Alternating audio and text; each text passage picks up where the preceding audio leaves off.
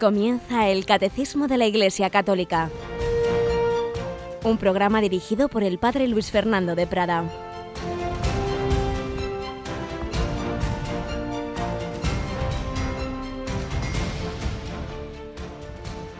Muy buenos días, queridos amigos, querida familia de Radio María. Bienvenidos a esta nueva edición del Catecismo de la Iglesia Católica. En este jueves, jueves siempre sacerdotal, eucarístico, pero hoy jueves mariano, porque en este 21 de noviembre la Iglesia recuerda la presentación de María, una fiesta de la que no nos dicen nada los evangelios, pero que está en la tradición de la Iglesia y que es de sentido común, porque todas aquellas personas que desde jóvenes han sentido la vocación, en algunos casos desde muy niñas. Por ejemplo, la Madre Maravilla, Santa Maravillas de Jesús, canonizada por Juan Pablo II, a los cuatro años sentía que Jesús la llamaba a consagrarse a Él. Hay muchos que piensan que eso es imposible, pues no, Dios habla a los niños. Pues eso ha sido a santas como maravillas de Jesús, ¿cómo no sería a la Virgen María?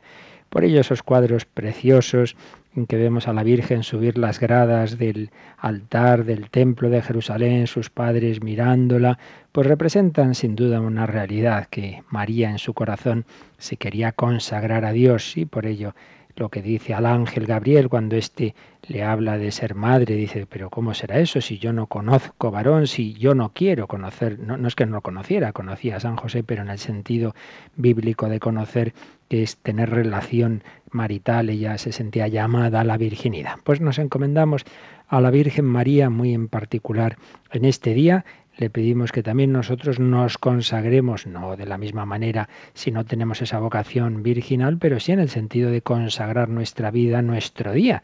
Lo que hacemos en las oraciones de Radio María con el ofrecimiento de obras.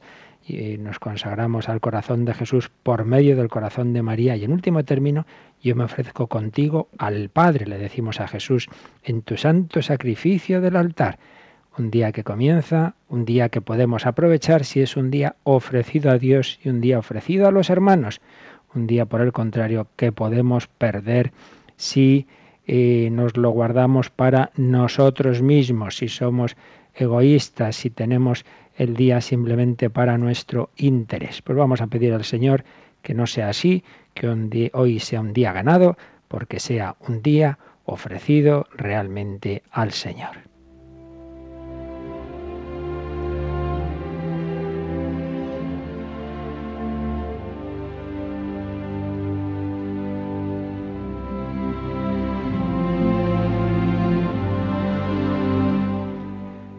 Hoy, que siendo día mariano no deja de ser ese jueves en que siempre hacemos memoria de la Eucaristía, vamos a volver a esas anécdotas impresionantes que nos contaba el cardenal Francisco Javier Núñez Van Tuan, el obispo vietnamita que estuvo casi 15 años detenido sin juicio en las cárceles y campos de concentración comunistas del Vietnam y que cuando daba sus ejercicios espirituales a Juan Pablo II y la curia romana, esos ejercicios preciosos que se recogieron en el librito Testigos de Esperanza, contaba a propósito de la Eucaristía lo que le ocurrió nada más ser detenido.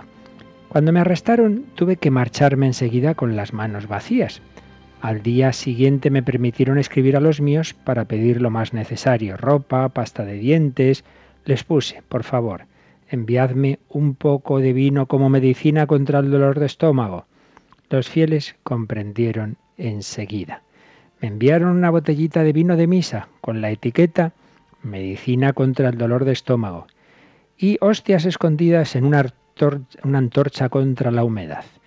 La policía me preguntó, ¿le duele el estómago? Sí, aquí tiene una medicina. Nunca podré expresar mi gran alegría Diariamente, con tres gotas de vino y una gota de agua en la palma de la mano, celebré la misa. Este era mi altar y esta era mi catedral. Era la verdadera medicina del alma y del cuerpo.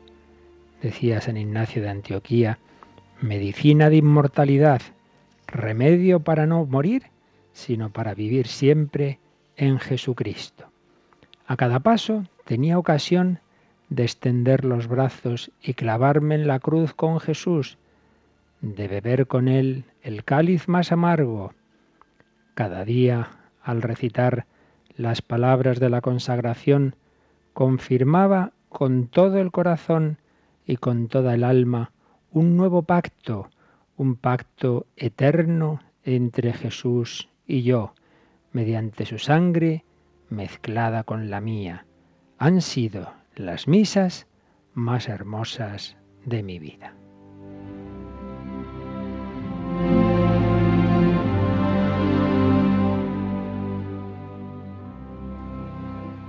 Y seguía diciendo, en la prisión sentía latir en mi corazón el corazón de Cristo.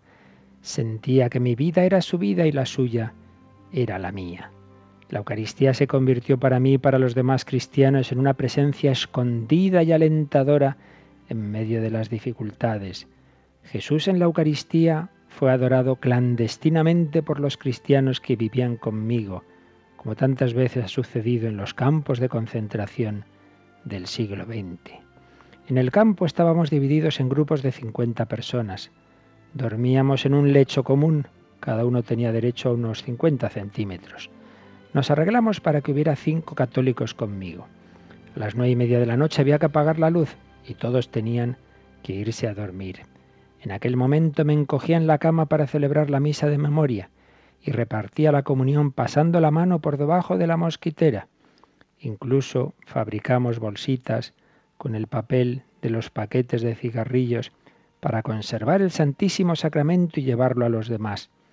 Jesús Eucaristía estaba siempre conmigo en el bolsillo de la camisa. Una vez por semana había una sesión de adoctrinamiento en la que tenía que participar todo el campo. En la pausa, mis compañeros católicos y yo aprovechábamos para pasar un saquito a cada uno de los otros cuatro grupos de prisioneros. Todos sabían que Jesús estaba en medio de ellos. Por la noche, los prisioneros alternaban en turnos de adoración. Jesús ayudaba de un modo inimaginable con su presencia silenciosa. Muchos cristianos volvían al fervor de la fe. Su testimonio de servicio y de amor producía un impacto cada vez mayor en los demás prisioneros. Budistas y otros no cristianos alcanzaban la fe. La fuerza del amor de Jesús era irresistible. Así, la oscuridad de la cárcel se hizo luz pascual y la semilla germinó bajo tierra durante la tempestad. La prisión se transformó en escuela de catecismo. Los católicos bautizaban a sus compañeros, eran sus padrinos. En conjunto fueron apresados cerca de 300 sacerdotes. Su presencia en varios campos fue providencial, no solo para los católicos, sino que fue la ocasión para un prolongado diálogo interreligioso que creó amistad con todos. Así Jesús se convirtió, como decía Santa Teresa de Jesús, en el verdadero compañero nuestro, en el Santísimo Sacramento.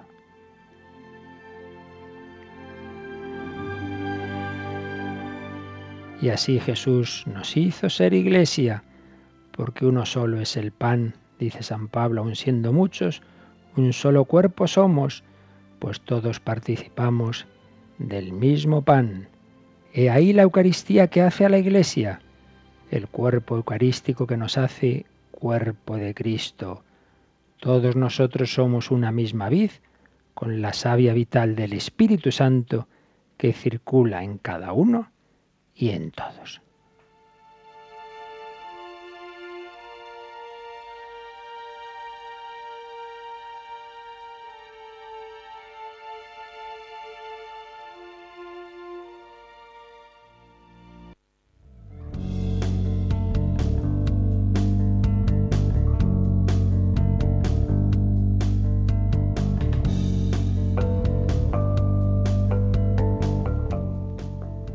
Saludamos a Mónica Martínez en el control. Buenos días, Mónica. Muy buenos días, padre. Impresionante, ¿verdad?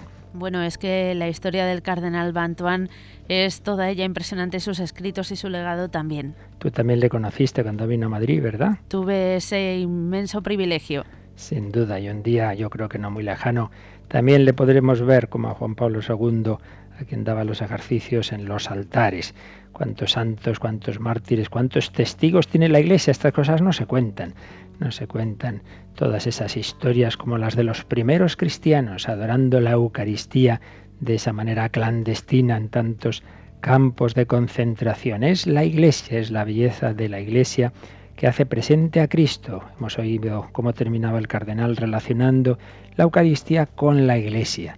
Si recibimos al mismo Jesús, Él nos une en la Iglesia. Y precisamente hoy vamos a profundizar en la importancia de sentir la Iglesia, sentir en la Iglesia, sentir con la Iglesia. Porque ayer terminábamos de comentar la Constitución Apostólica Fidei Depositum con la que Juan Pablo II aprobaba la primera edición del Catecismo de la Iglesia Católica, luego leímos también un poquito la carta con la que aprobó la edición definitiva, pero sobre todo comentábamos ayer que en la Fide Depósito, en el número 4, Juan Pablo II hablaba del valor doctrinal del texto. Eh, este catecismo que recoge pues las principales verdades que enseña la Iglesia, cada una de las cuales tiene su nivel, digamos, de importancia y de certeza, desde el máximo grado de los dogmas de fe en los que la Iglesia es infalible cuando los define, hasta otras indicaciones que no tienen ese mismo nivel, pero que todas ellas nos muestran el camino que debemos seguir como hijos de la Iglesia. Y por eso creo que es importante que profundicemos hoy un poquito en qué sentido tiene esa actitud propia del católico de fiarse de la Iglesia, de sentir con ella, incluso en temas que no son de fe, que no son infalibles, en temas que pudieran ser incluso opinables. Y hoy lo vamos a hacer de mano de un santo que se encontró con Cristo cuando ya tenía sus 30 años, que es San Ignacio de Loyola, puesto que muchísimas personas han tenido esa experiencia y a las que no se lo aconsejamos que el Señor le dio a él de conocer a Cristo de una manera vivencial o de profundizar en la relación con Él a través de los ejercicios espirituales que el Señor inspiró a Íñigo de Loyola. Este hombre que como él mismo se describe era un soldado desgarrado y vano, que llevaba una vida liviana, era pues sí, como era casi todo el mundo en la España del 16 católico, de, de nombre, pero realmente lo que le interesaban eran otras cosas, era la fama, era el prestigio, era era el poder, eran las damas, le había echado el ojo a una que parece ser que era una princesa de la corte, en fin, un señor mundano que una vez eh, fue persiguiendo a un plebeyo con espada en mano porque no le había cedido, no le había cedido la, la, cera, en fin, cosas de estas que tenía Íñigo de Loyola. También otras grandes virtudes, un hombre muy caballeroso y un hombre muy valiente, que de hecho pues queda malherido a punto de morir en la defensa de Pamplona, en la que se distinguió como un hombre muy valiente. Pues bien, cuando el Señor le convierte, que el Señor le hace experimentar la presencia de Cristo en Loyola y se retira a Manresa y está ahí como nueve meses de una intensa vida eremítica, de mucha oración y tiene fuertes experiencias de Dios. Y ahí es donde el Señor le va mostrando en esas experiencias y él va tomando nota, pues lo que serían esos apuntes que se convierten luego en el famosísimo libro de los ejercicios espirituales que lo esencial ya salió de Manresa, siendo así que Íñigo no tenía entonces apenas formación, donde vemos que realmente fue una cosa muy del Espíritu Santo. Luego los retocó, los completó, ya siendo un hombre ya más formado, habiendo estudiado teología, siendo sacerdote, y cuando ya funda la Compañía de Jesús y vive en Roma, se hace una nueva edición de ese librito de los ejercicios espirituales, una edición en latín, que es la que se presenta al Papa para que la apruebe.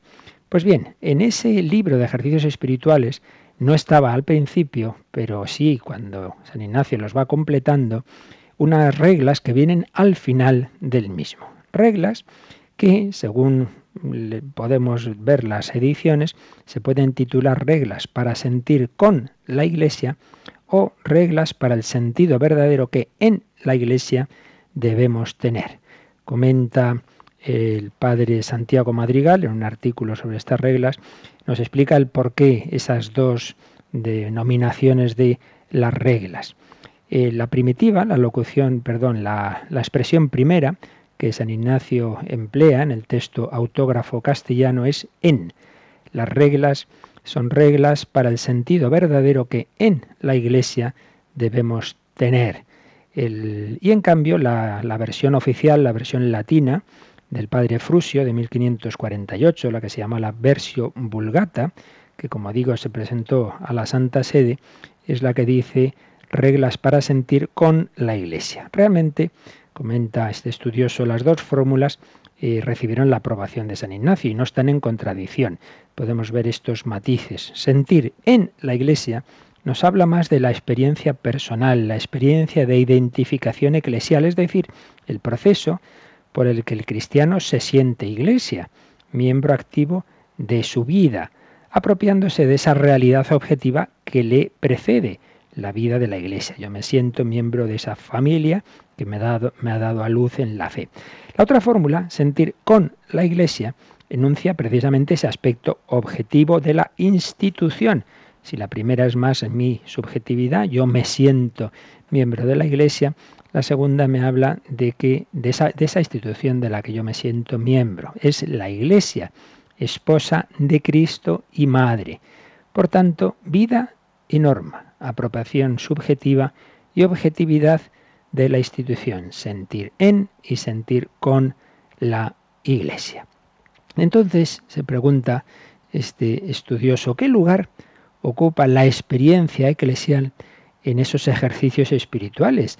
En la espiritualidad ignaciana ordinaria, perdón, originaria.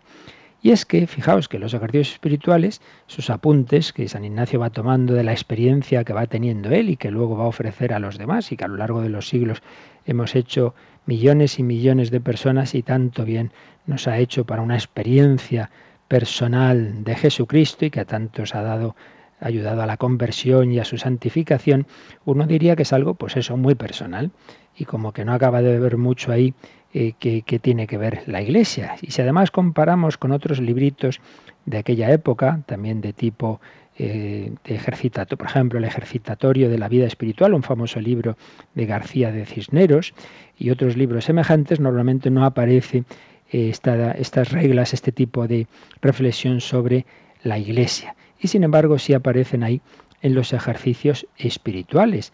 Y uno diría, bueno, pues será que al final San Ignacio, viendo los problemas que había en el mundo de entonces, sobre todo con la crisis protestante, pues lo añade como una cosa, un apéndice que no tiene que ver con lo demás. No es así, no es así, porque realmente están de fondo, están de fondo, el misterio de la Iglesia está de fondo de todos los demás ejercicios, aunque no se mencione explícitamente gran teólogo Hugo Ranner, hubo dos hermanos Ranner famosos, que es más famoso Carl, pero Hugo era más especialista en, temas de espiritualidad ignaciana y en los santos padres, y estudió eh, especialmente el lugar central que la Iglesia ocupa en los ejercicios espirituales.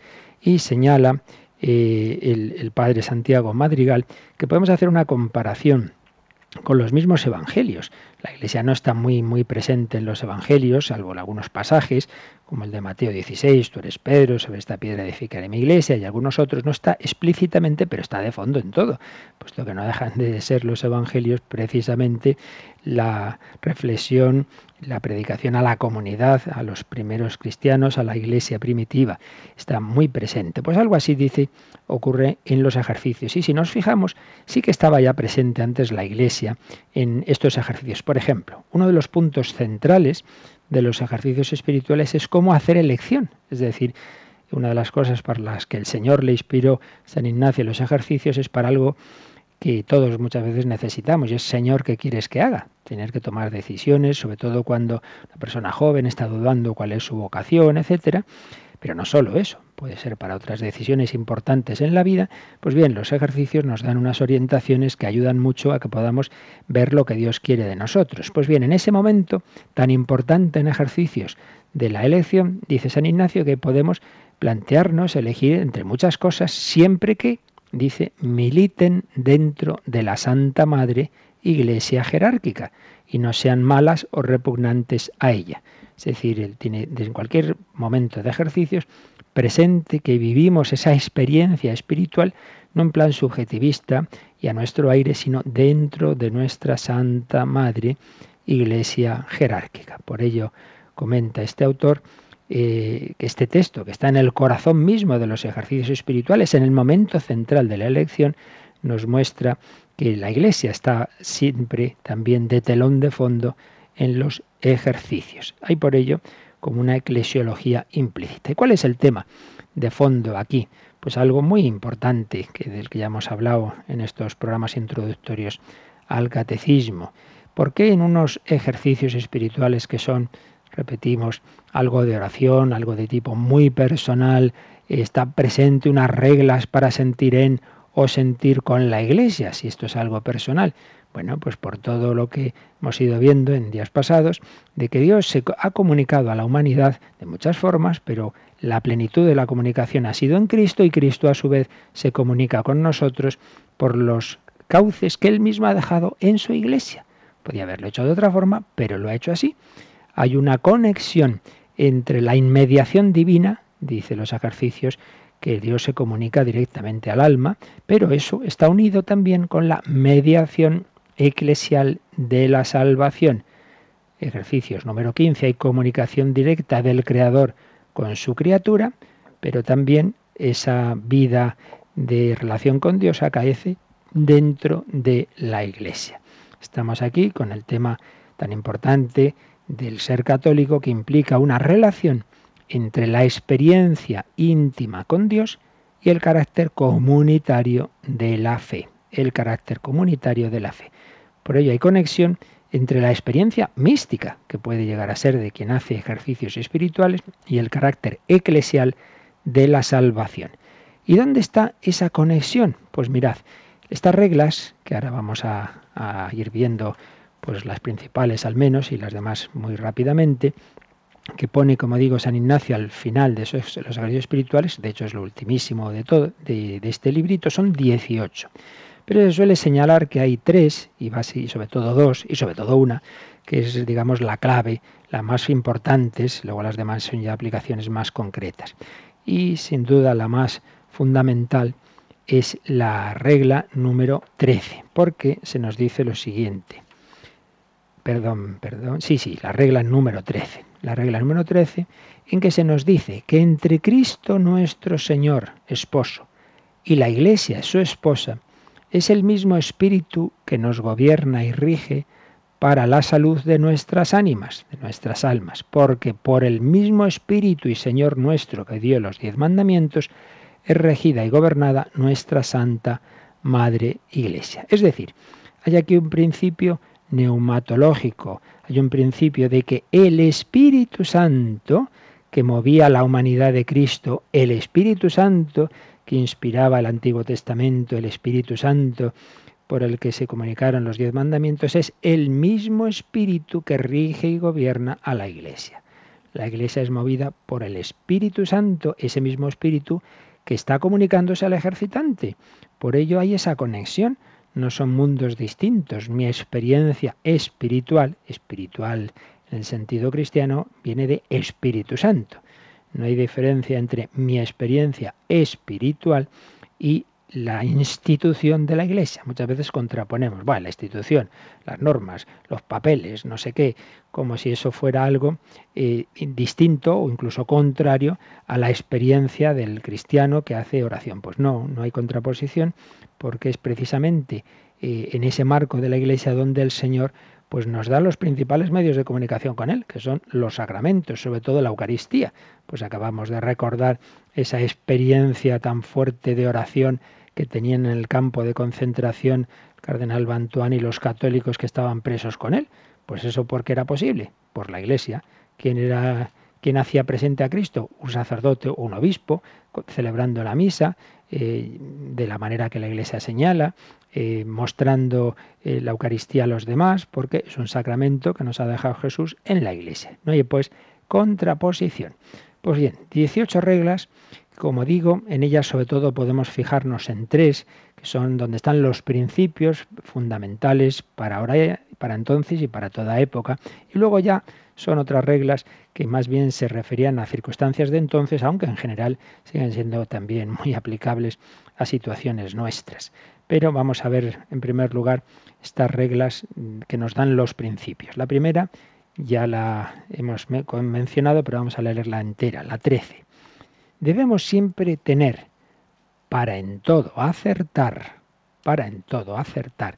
Estamos en dudas, estas cosas que hemos dicho muchas veces, que será más conveniente esto, hay quien dice esto, hay quien dice lo otro, he oído a una persona hablar de este tema, pues para en todo acertar debemos siempre tener que lo blanco que yo veo, creer que es negro si la iglesia jerárquica así lo determina, creyendo, y ahora viene lo que antes leíamos, que entre Cristo nuestro Señor esposo y la iglesia su esposa es el mismo espíritu que nos gobierna y rige para la salud de nuestras almas, porque por el mismo espíritu y Señor nuestro que dio los diez mandamientos, es regida y gobernada nuestra Santa Madre Iglesia. Entonces, si estamos convencidos de que quien mueve a la Iglesia, a pesar de que está formada por miembros humanos y como todo lo humano, con sus defectos y sus pecados, pero quien la mueve, quien la instruye y sobre todo, fijaos que estamos hablando de la enseñanza, quien nos enseña a través de ella lo que hemos llamado estos días, lo que hemos recordado que se llama magisterio de la Iglesia,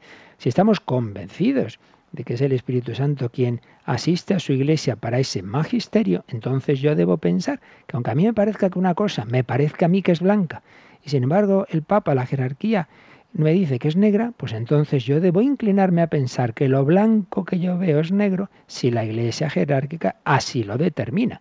Repito que estamos hablando de cuestiones doctrinales.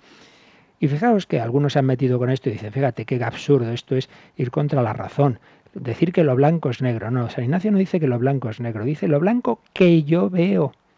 Porque por muy blanco que a mí me pueda parecer, yo puedo tener una alucinación, o es que mi vista no tiene necesariamente errores, o es que no existen defectos de vista por lo que podemos ver un color siendo otro. Pues también usted le parecerá eso muy claro, pero a lo mejor no está tan claro.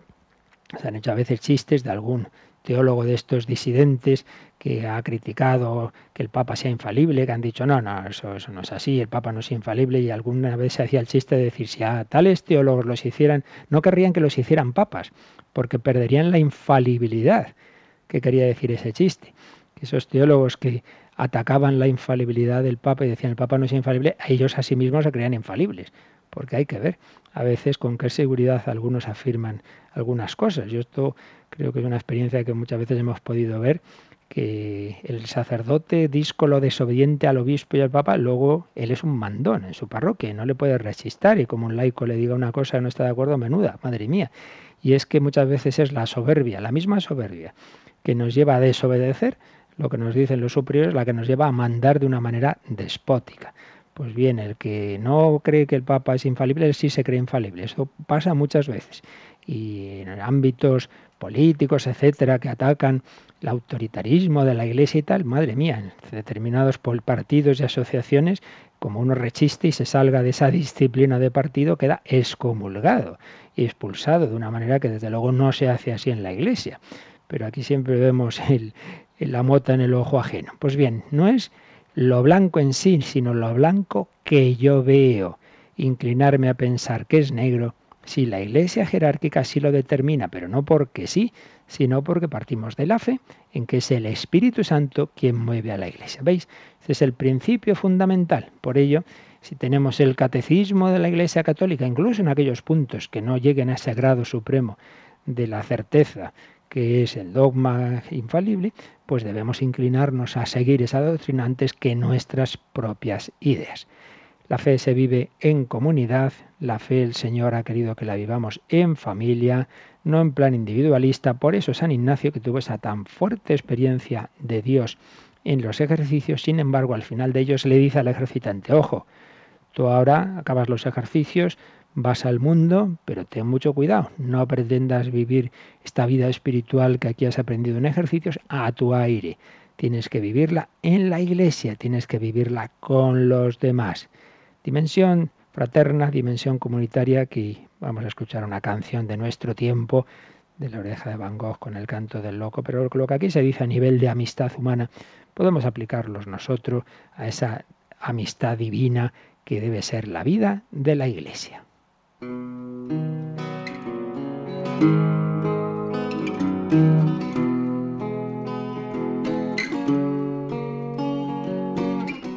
No sé si quedan y si existe el amor, si puedo contar contigo para hablar de dolor, si existe alguien que escuche cuando alzo la voz y no sentirme sola.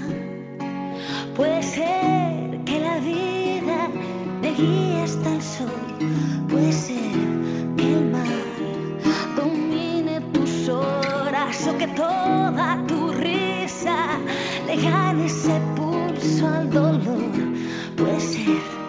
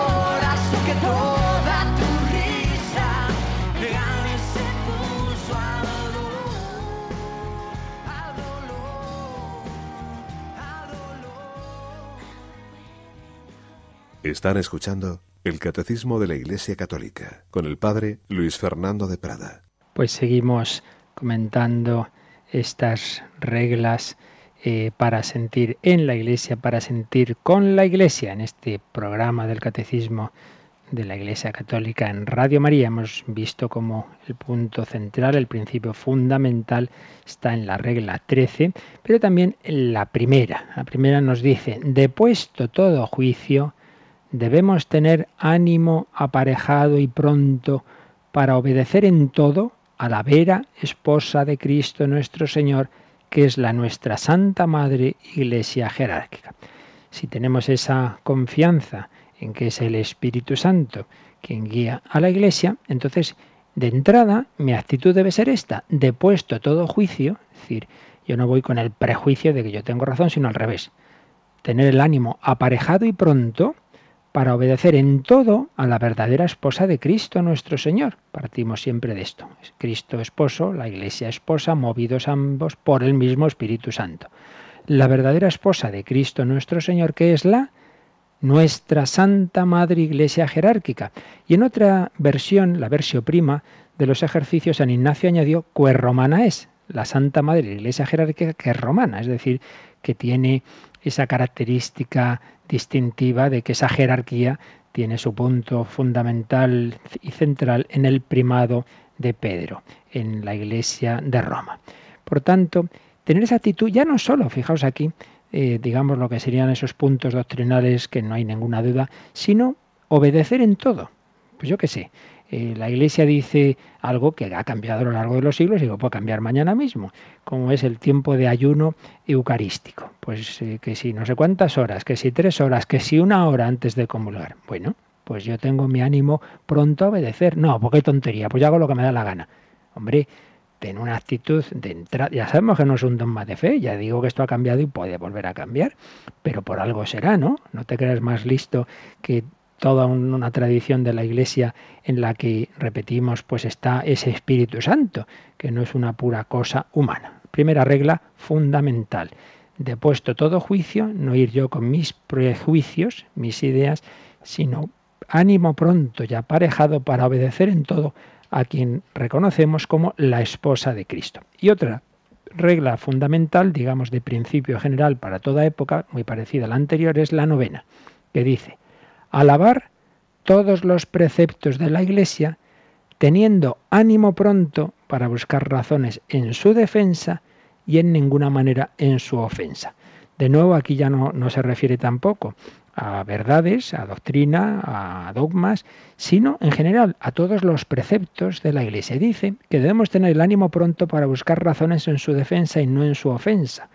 Es decir, surge una discusión sobre esto, hombre, pues tú de entrada tienes que buscar por qué dirá esto la Iglesia, buscar las razones, que la Iglesia no manda, porque sí, por algo será, entérate, pregunta, ¿y por qué los viernes abstinencia? Pues qué tontería, bueno, entérate un poquito, pero de entrada piensa que por algo será y tener el ánimo pronto para su defensa y no para su ofensa. Estos son los principios fundamentales que San Ignacio ponía en estas reglas que valían en el siglo XVI como valen ahora. Y ya después entraba en cosas ya más concretas que obedecen sobre todo a ese momento histórico en el que había muchas dudas, muchas crisis eh, doctrinales, sobre todo porque, claro, estamos viviendo los primeros años de la terrible ruptura de la cristiandad por la por, el luteranismo, por la reforma protestante, después eh, vendría Inglaterra y claro, pues todo eso influía en la iglesia, porque incluso en aquellos que no eran protestantes, sino católicos, pero bueno, había cosas en las que se acercaban a ese mundo protestante o bien de otro tipo de ideas que San Ignacio veía que aunque no fueran claramente heréticas, pero que tenían un airecillo que no hacía bien, que no hacía bien. Y por eso le avisa al ejercitante que ya sale de los ejercicios y va a, estar en ese mundo confuso, pues le recuerda unas cuantas cosas que hay que tener presente. Vamos a verlas muy deprisa, pues se nos acaba el tiempo y tampoco ya son tan importantes como lo anterior. La segunda regla dice alabar. Usar mucho aquí en estas en nueve reglas, me parece que son la palabra alabar, es decir, que yo de entrada voy a hablar bien de este tipo de cosas. ¿Cuáles? Segunda regla, pues la confesión y comunión frecuente en aquella época en que no era tan frecuente el comulgar eh, de una manera eh, eso cotidiana, dice San Ignacio, el alabar, el confesar y el recibir el Santísimo Sacramento, dice, por lo menos una vez al año, mucho mejor cada mes, mucho mejor de ocho en ocho días, por supuesto, con las condiciones debidas. La tercera regla, alabar el oír misa a menudo. Y cantos, salmos, está hablando de la liturgia de las horas también, horas ordenadas a tiempo destinado. ¿Por qué? porque pues de nuevo, en, ese, en esa reforma protestante, pues había la crítica a la misa, pues se veía como un invento de la Iglesia. Cuarta regla, alabar mucho religiones, virginidad y continencia. En ese, en ese lenguaje del siglo XVI, religiones no son las diversas religiones del mundo, sino las órdenes religiosas. Y no tanto el matrimonio. ¿En qué sentido? Pues porque el luteranismo había atacado la vida religiosa. Ese Lutero no veía bien los votos, etcétera. Entonces San Ignacio ve ese peligro y por eso insiste en ese punto que era entonces el atacado. El alabar mucho las religiones y también en la quinta, alabar votos de religión, obediencia, pobreza, castidad, etcétera. Sexta, eh, alabar reliquias de santos, haciendo veneración y oración a ellos, estaciones, peregrinaciones, indulgencias, etcétera.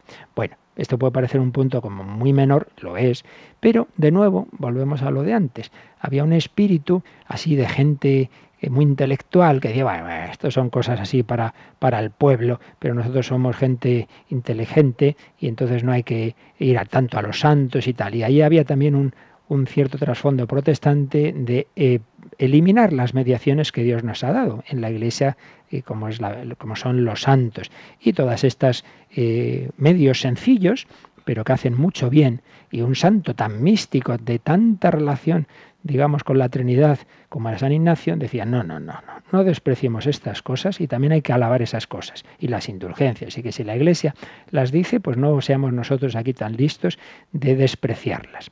Lo mismo en la séptima, alabar las constituciones, las indicaciones acerca de ayunos y abstinencias, cuaresmas, etcétera, lo que antes decíamos, ¿no? Pues esas orientaciones de la Iglesia sobre la penitencia, alabarlas también. La octava, alabar ornamentos y edificios de iglesia, imágenes, etcétera. Pues lo mismo, no tengamos esa espiritualidad de los intelectuales que desprecian a la gente sencilla que va a la iglesia, que se acerca a esa imagen, que quiere rezar a la Virgen, etcétera, etcétera, etcétera. La novena ya la hemos comentado. Luego, fijaos una muy interesante, la décima, dice, la resumo, es un poquito larga, que cuando hay eh, órdenes o indicaciones de la autoridad, también lo aplica incluso a la autoridad civil, pero sobre todo a la autoridad eclesiástica, que nos pueda parecer que están equivocadas. El Ignacio no es tan tonto de pensar que todo lo que manda la autoridad, aunque sea la jerarquía de la Iglesia, siempre tiene razón. Pues a veces, claro que sí, hay decisiones equivocadas, pero dice que lo que hay que hacer entonces, si uno piensa eso, es ir a decirlo a quien haya que decirlo, a ser posible a esa propia autoridad o a alguna persona que pueda hablarlo con, con ese obispo, con quien sea, pero en, siguiendo esos cauces, eh, pero no en cambio criticando en público y hablando delante, dice él, del pueblo menudo. Dice, porque eso lo que engendrará más murmuración y escándalo que provecho. Y así se indignaría el pueblo. Es decir, que cuando veamos mm, y esto vale para muchos ámbitos en la vida. Tú crees que en tu empresa hay cosas que no están haciendo bien, díselo al encargado, díselo al superior, pero no estés haciendo en mal ambiente de murmuración, eh, ahí de escondidas. Las cosas se dicen a quien hay que decirlas. Es la décima regla. La, undécima es ya un de tipo teológico. Eh, dice que hay que alabar tanto la doctrina llamaba el positiva como escolástica. Positiva se refiere a los santos padres de los primeros siglos. Eh, como San Agustín o San Gregorio. Y escolástica, pues a los de los, los, siglos posteriores, sobre todo Santo Tomás de Aquino, San Buenaventura. Entonces, que no hay que eh, contraponer. Esto también vale para nuestro tiempo. No hay que decir, no, no, a vosotros os interesa la iglesia primitiva, ¿eh?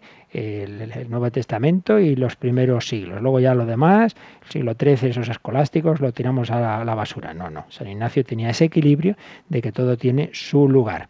También en la 12, no hagamos comparaciones de los que somos vivos a los bienaventurados pasados. Este sabe más que San Agustín, este es otro más que San Francisco, etc. A veces mitificamos a las personas y hacemos de determinados eh, personajes de la Iglesia, vamos, a alguien más importante que el Papa. Y esto pasa. Esto a veces ocurre que, una persona sigue más a su superior, a su líder, a su fundador, que, que, al Papa, que al obispo. Y eso pues evidentemente no puede ser, porque hacemos ahí ya nuestras canonizaciones previas ¿no? de las personas. La 13 ya la hemos comentado. Y luego ya las últimas, las últimas reglas, desde la 14 a la 18, entran en temas teológicos muy complicados que claramente se refieren a la crisis protestante de la relación entre libertad y gracia. Esas preguntas que siempre surgen, ¿verdad? Pues si Dios ya sabe si una persona se va a salvar o se va a condenar, entonces ya no tenemos libertad. El tema de la predestinación, eh, si lo que importa es la fe, entonces ¿para qué hay que hacer nada? Bueno, entra un poquito en todo eso y lo que San Ignacio viene a decir es que en efecto son temas delicados que hay que tener mucho cuidado, que son verdad por un lado, que es Cristo, es Dios quien nos salva, sin que hayamos hecho nada de nuestra parte, que es gracia y, plenamente misericordiosa de Dios, pero que a la vez tenemos que cooperar, tenemos que poner de nuestra parte y que hay que tener cuidado al exponer estas cosas, que no se saque como conclusión que no hay que hacer nada, pues ya Dios es el que me salva y listo, no, no, de eso nada, de eso nada. Eh, entonces hay que hablar, de, dice, de la fe y de la gracia, pero que no sea de tal manera que nuestro obrar sea torpe y perezoso, torpe y perezoso. No las leo porque son ya más, eh, digamos, temas teológicos un poquito complicados, pero que básicamente se resumen en lo que os acabo de decir. Y la última, la 18, muy bonita, dice, dado que sobre todo se ha de estimar el mucho servir a Dios nuestro Señor por puro amor, por puro amor, sin embargo, debemos mucho alabar también el temor de su divina majestad, porque no solamente el temor filial es cosa pía y santísima, mas aún el temor servil, donde otra cosa mejor o más útil el hombre no alcance, ayuda mucho para salir del pecado mortal.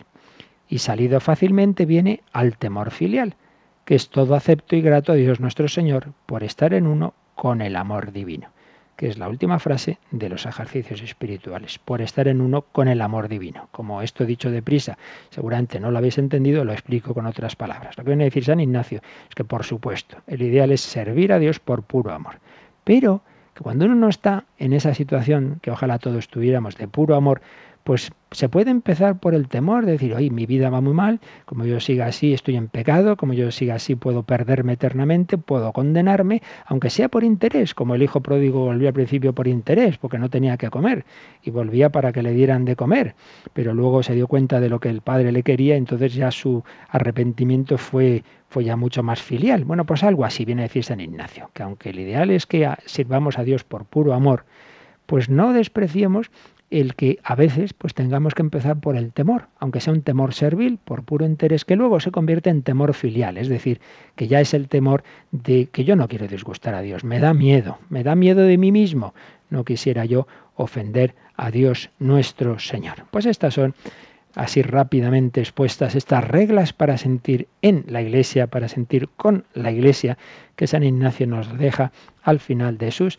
ejercicios espirituales. Yo creo que nos viene muy bien para ya la próxima eh, semana comenzar a leer el catecismo con esa actitud que nos ha dejado San Ignacio, que estar inclinado a pensar y creer que es realmente el Señor, el Espíritu Santo, quien nos habla a través de su esposa, la Santa Madre Iglesia, que nos enseña a través de su magisterio y muy concretamente a través de ese catecismo de la Iglesia Católica. Pues nos van a recordar ahora, para estos últimos minutos, ese correo electrónico y ese número de teléfono al que si queréis hacer vuestras preguntas, vuestros comentarios, podéis dirigiros y en cualquier caso nos quedamos pues meditando todo lo dicho, adorando al Señor, pero dentro de la Santa Madre Iglesia.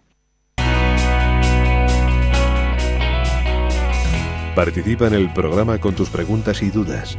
Llama al 91 153 8550. También puedes hacerlo escribiendo al mail catecismo arroba radiomaria.es. Catecismo arroba.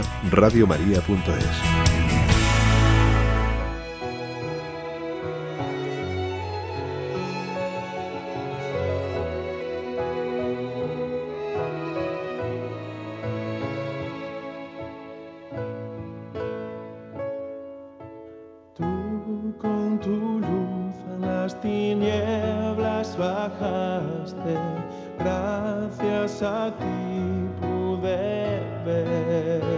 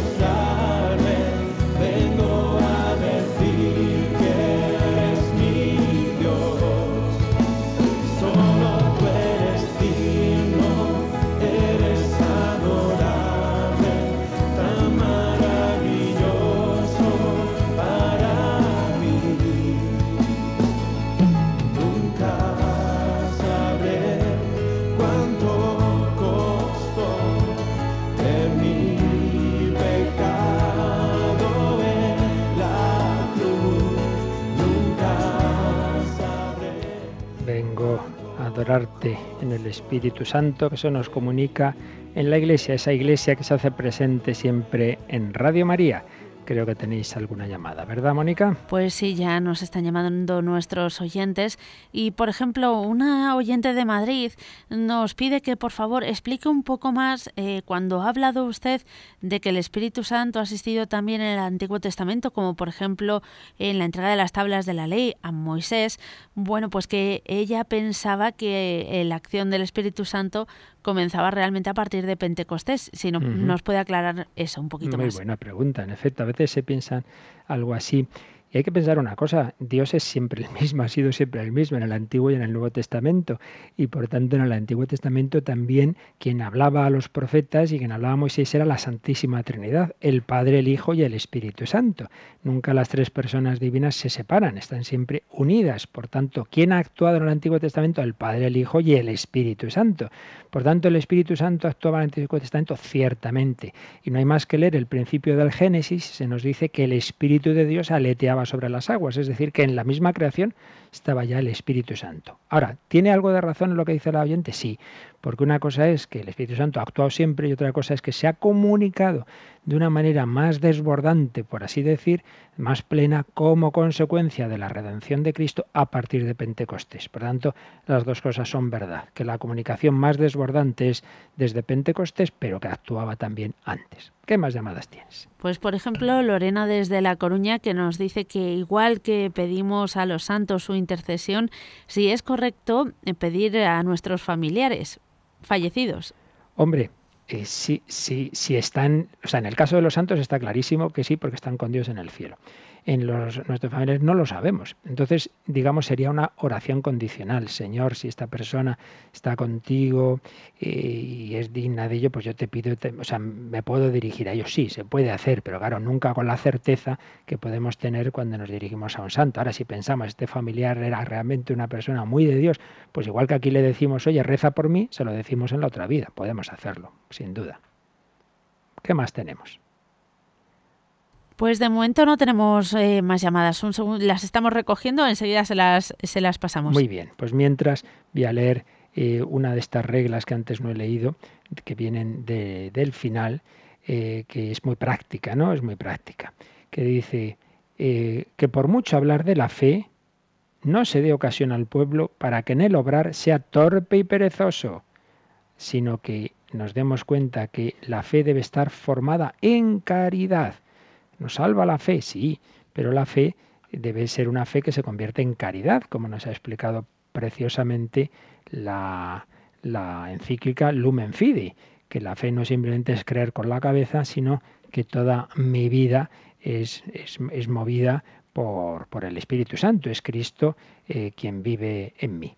Creo que esto es muy importante también para nuestra vida. Repito que el contexto de entonces era ese, esas, esas, discusiones del mundo protestante, pero nos sigue ocurriendo hoy día. Tenemos también por aquí a Cristina Rubio, que también está cogiendo el teléfono, ¿verdad, Cris? Sí, aquí estamos a primera hora ya cogiendo el teléfono y recogiendo pues muchísimas agradecimientos de muchas personas, pero quería um, un poco traer el de Santiago, que nos decía, bueno, pues que estaba agradecido a la explicación que hace del catecismo, padre, porque él piensa que existe dentro de los propios católicos mucho relativismo entre las cosas sencillas, pues a la hora de enterrar a nuestros difuntos, a la hora de compartir ciertas cosas de la fe, pues muchísimas veces no sabemos dentro de los mismos católicos cómo hacerlo, como que nos falta un poco formación y entonces pues le parece muy interesante que desde Radio María se dé un punto de vista que nos una un poco en este compartir la fe.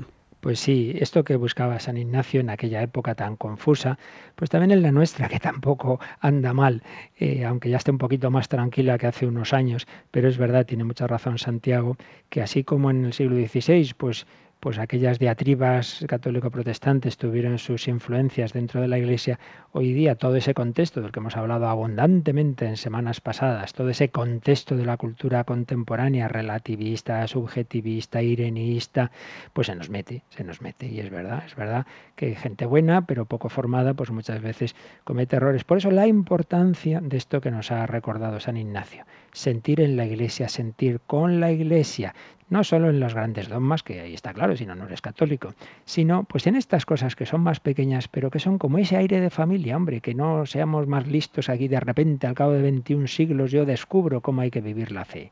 Ese tipo de planteamientos, vengan de donde vengan, ya suenan raro, hombre, un poquito de humildad que no, no inventamos aquí el, y descubrimos el Mediterráneo como se suele decir. Bueno, pues se nos ha ido el tiempo.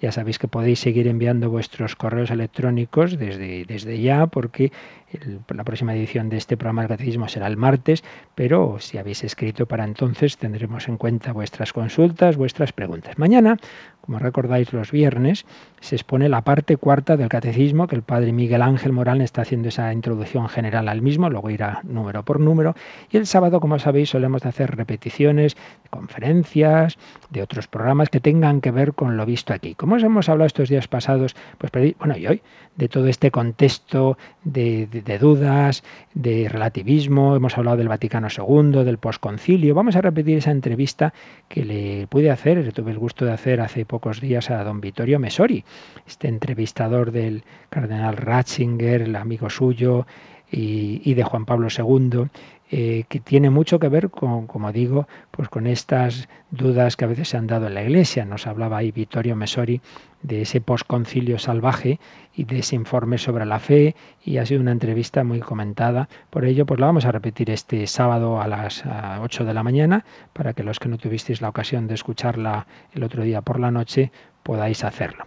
Y por tanto, mañana el padre Miguel Ángel Morán, el sábado esta, esta entrevista de, de Vittorio Mesori y el martes próximo, si Dios quiere, pues ya comenzamos leyendo el número uno del catecismo. Por tanto, deberes para el próximo día, cogeros el catecismo y os lo leéis, porque aquí os vais leyendo esos primeros números. Si queremos que esto no se quede en que yo oigo una cosita por ahí, luego se me olvida, pues hay que intentar siempre leer antes y después las cosas para que se nos vayan quedando grabadas. Pues pedimos a la Virgen María, hoy, Día de la Virgen, Niña de la Niña María, le pedimos que interceda por nosotros ante la Santísima Trinidad que ahora nos bendice. La bendición de Dios Todopoderoso, Padre, Hijo y Espíritu Santo, descienda sobre vosotros y os acompañe siempre. Amén. Pues que paséis un feliz día de la Niña María.